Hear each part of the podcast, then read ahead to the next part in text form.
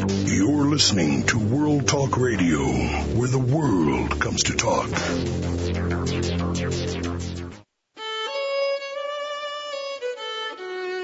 This is Jerry Prokopowicz with Civil War Talk Radio. After the Civil War ended, former Union officers formed an organization they called the Military Order of the Loyal Legion of the United States.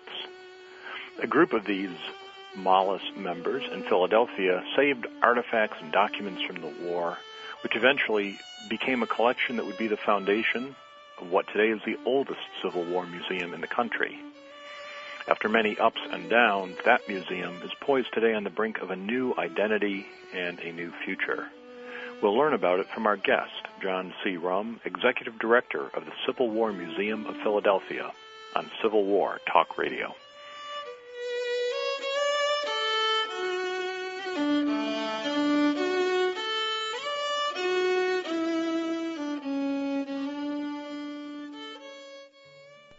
Hi, Tom Bodett from Motel 6 with a word for business travelers. Seems business has its own language these days, full of buzzwords like buzzword or net net. And after a day spent whiteboarding a matrix of action items and deliverables, it's nice to know you can always outsource your accommodation needs to the nearest Motel 6.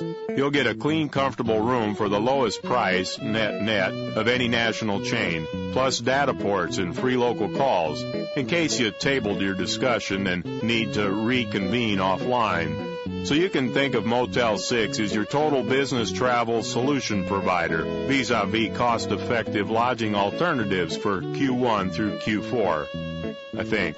Just call 1-800-4-MOTEL-6 or visit motel6.com. I'm Tom Bodett for Motel 6 and we'll maintain the lighting device in its current state of illumination for you. Motel 6 in Accor Hotel. World Talk Radio, bringing the world to you.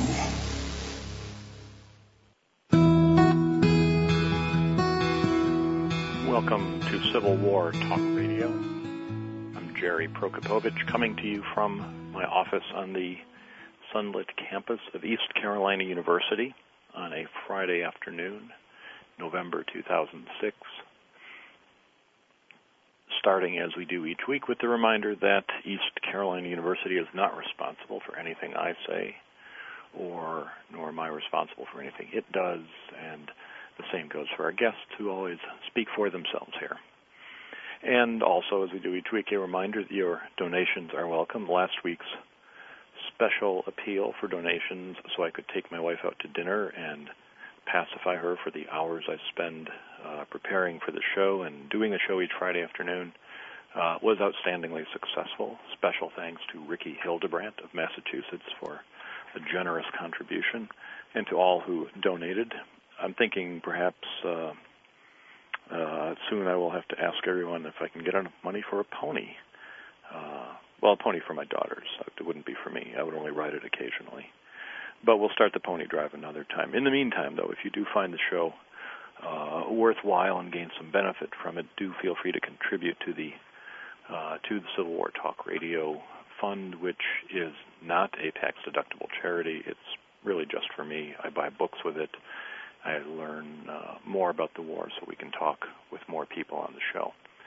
Uh, today, uh, we're talking with someone who works, uh, who is involved with a Civil War museum I spent uh, nine years before coming to East Carolina University at the Lincoln Museum in Fort Wayne, Indiana, dedicated to the life and times of Abraham Lincoln. And uh, it is with uh, pleasure that I have invited today the director of the Civil War Museum of Philadelphia, Dr. John C. Rumm, to join us. Dr. Rumm, are you there? I am indeed, Jerry. Thank you. Well, I'm, I'm glad you could be here. It's uh, not often that we get uh, to talk museum talk on the show, so I'm glad we can do that. Uh, tell me a little bit about your your own background. How did you get to be the executive director of a museum?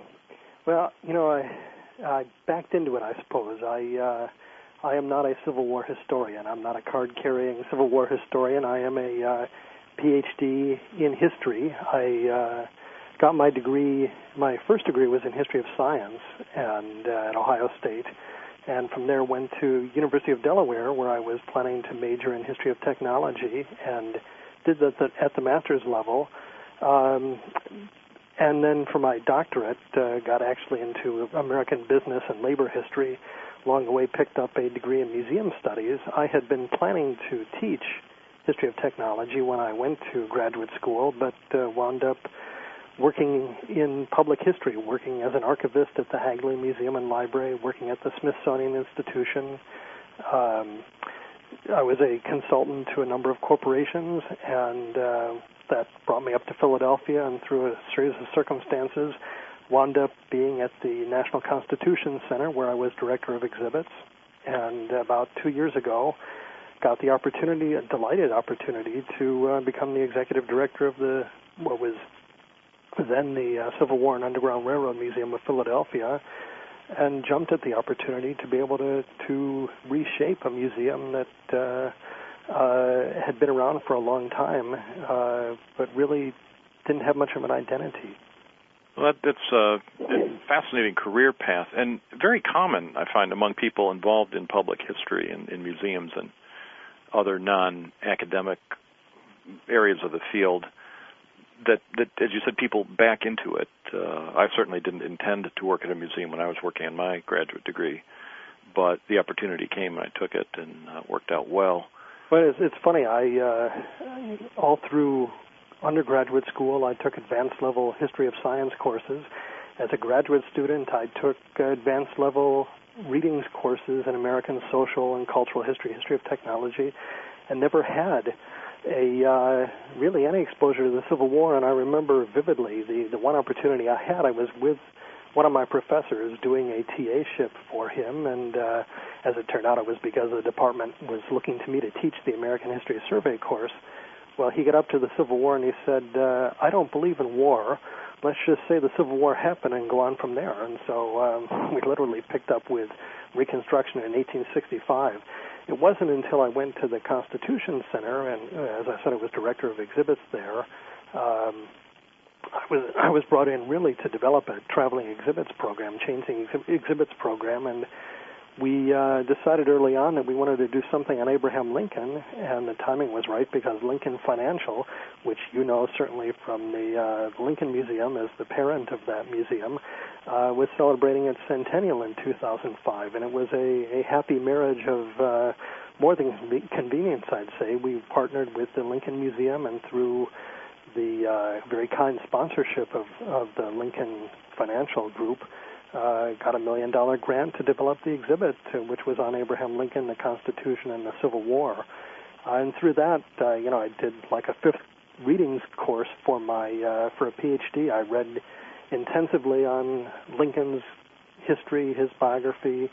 Wound up uh, feeling that I wanted to know him personally, and so I, I read every bit of the collected works and most of his uh, correspondence at the Library of Congress's American Memory website, and it was it was a really edifying experience. Got me fascinated in him, and by extension in the Civil War. And Lincoln is certainly uh, a fascinating character to get to know through reading his own collected works, which Absolutely. Are, are available both online as well as printed. I found when I did that after joining the the Lincoln uh, Museum in Fort Wayne that that he was the first historical figure that the more I learned about him, the more I continued to uh, respect and admire what he had done. Uh, typically, you, you read about historical figures and you discover their their feet of clay, their various human failings. Not to say Lincoln was without human failings, certainly, but uh, he really did largely live up to, uh, to to the reputation that he still has today. Oh, absolutely. I, you know, uh, I remember hearing a presentation one time by the great historian Arthur Schlesinger Jr. after reading The Age of Jackson, and he uh, essentially was arguing there that the time has made the man, and uh, uh, made the same point. And then, you know, I, I asked him, is it, is that really true, or do the uh, does the man make the times? And I think in Lincoln's case, was a bit of both. He uh, uh, it's hard to imagine anybody else doing what he did. On the other hand, uh, Lincoln himself never would have dreamed, uh, even a year before becoming president, that he would have wound up where he was. Uh, uh, would we have been better off with anybody else? Who knows? But but thank God for what he did. So you worked on the exhibit about Lincoln at the, right. uh, the National Constitution Center. Yeah. And uh, from there, uh, uh, in 2005, you became the executive director of the uh, what is now the, the Civil War Museum of Philadelphia. Yeah. Let, us talk about that institution. What? Um, well, as you said in your introduction, I, I, don't have to say the entire name again, which is good, but it was founded by Mollus, uh, this group which was organized literally days after Lincoln's assassination. A group of uh, military officers, commissioned and non-commissioned, uh, in Philadelphia, were very concerned that the uh, the assassination of Lincoln and the attempted assassination of Seward may have been the last act of the Confederacy to topple the government. And so they called themselves the Loyal Legion because they were very concerned that if indeed this was the case, they, they would be there to uh, to defend the Union one last time. And uh, when it became clear within a few short weeks that the conspiracy was fairly limited and it was not a uh, uh, at least an overt attempt to topple the government. Then they focused more on what was really their abiding interest, which was making sure that people understood what the war had been all about. I think they were very prescient in um, realizing then that uh, there was, uh, at that early time, still not much agreement about what the war was really all about, and we continue to argue about that today. But they wanted to make sure that uh, future generations would remember the sacrifices that they and their colleagues had made and what uh, what it had all been about in terms of the uh, the effort to defend and preserve the uh, the Constitution and the Union. Um, more importantly, from yeah. my standpoint, in terms of our museum, what they committed themselves to was to save uh, their memories, both in physical form, in terms of artifacts that they had collected relics, battlefield relics, things that they had used, their their their swords, their their rifles, their um, uniforms, their kepis, things that they acquired, um, things that they wrote, their letters, their diaries, or things that they had read, their books. Um, some people saved only a few items. Some saved entire libraries of things, and these collections that they were gathering as the the Mollus membership grew, the collections grew, and uh, they kind of bumped around Philadelphia for a while without a home. They were at the Union League of Philadelphia for a while. They were in other parts of the city, and uh, finally, in 1888, the Mollus members decided that the time had come to formally organize a museum, which they did. They called it the War Memorial Museum and Library of the Military Order of the Loyal Legion of the United States try putting that on a business card. Yeah, that's a good. Um, and tried three times, uh, unsuccessfully as it turned out, to launch a capital campaign with uh, the promise of matching money from the state. It's eerily reminiscent of the position that the museum is in today. We are about ready to launch a capital campaign with the promise of matching money from the state of uh, Pennsylvania. Uh, but they failed three times, and then ultimately in 1922 wound up purchasing a house, uh, uh, and the museum occupies this house in uh, Philadelphia near Rittenhouse Square and has been there, as I said, for over 80 years and really hasn't changed since 1920. Let me ask a bit about Mollus before we go too far ahead with the museum. Eventually, that became a national, or at least a, a, an organization throughout the North. That's right. Uh, so, was was it founded? Was the Philadelphia group the original? The, the Philadelphia group was the original one, and um, they organized uh, what, in effect, was the national headquarters of Mollus and then proceeded to also organize a what they called a state commandery, and a number of other states quickly followed suit. You had uh, commanderies organized, for example, in New York, Massachusetts, uh, Rhode Island, and so forth, and um, it, it spread relatively quickly. I think uh, within, uh, if I remember correctly, within about 10 years, they had gotten 8,000 or so members uh, again, restricted to military officers, commissioned and non-commissioned from the Army, the Navy, and the Marine Corps. Um, there were also some honorary memberships, presidents of the United States, uh, for example, Rutherford, Rutherford B. Hayes and uh, Chester Alan Arthur, and so forth. Um, but it, it was, in some ways, it was an elitist group. It was certainly um, very different from the Grand Army of the Republic, which was much more widespread. Uh, most Mollus members belonged to both, but uh, very few members of the GAR, the enlisted guys, uh, could not uh, become members of, of Mollus. Well, Mollus apparently had meetings where the members would read papers that That's they right, and, and uh, their experiences. Uh, in fact, those have been uh, collected and have been republished. Uh, it's I forget the exact number of volumes. It's roughly 60 or 65 volumes. Each state commandery would, in effect, commission different members to publish their reminiscences, write up the reminiscences, and publish them. And they're they're really pretty remarkable. And I think they are not as well known as they should be. They're a, a, just a, an amazing resource of information. I, I was looking at uh, some of the papers yesterday to find out about the uh, U.S. colored troops and was very surprised that there are um, probably a dozen articles uh, that deal with uh, uh, reminiscences of uh, officers who commanded U.S. colored troops or reminiscences of people who were involved in uh, uh, recruiting for U.S. colored troops and so forth. Uh, considering the way Mollus originated, and, and you know, as, as, I said, it was a rather elitist and certainly a very uh, Caucasian organization. It's, it was I was actually very pleasantly surprised to find these papers, and then they're very uh, laudatory in terms of commending the experiences and the contributions that African American soldiers made.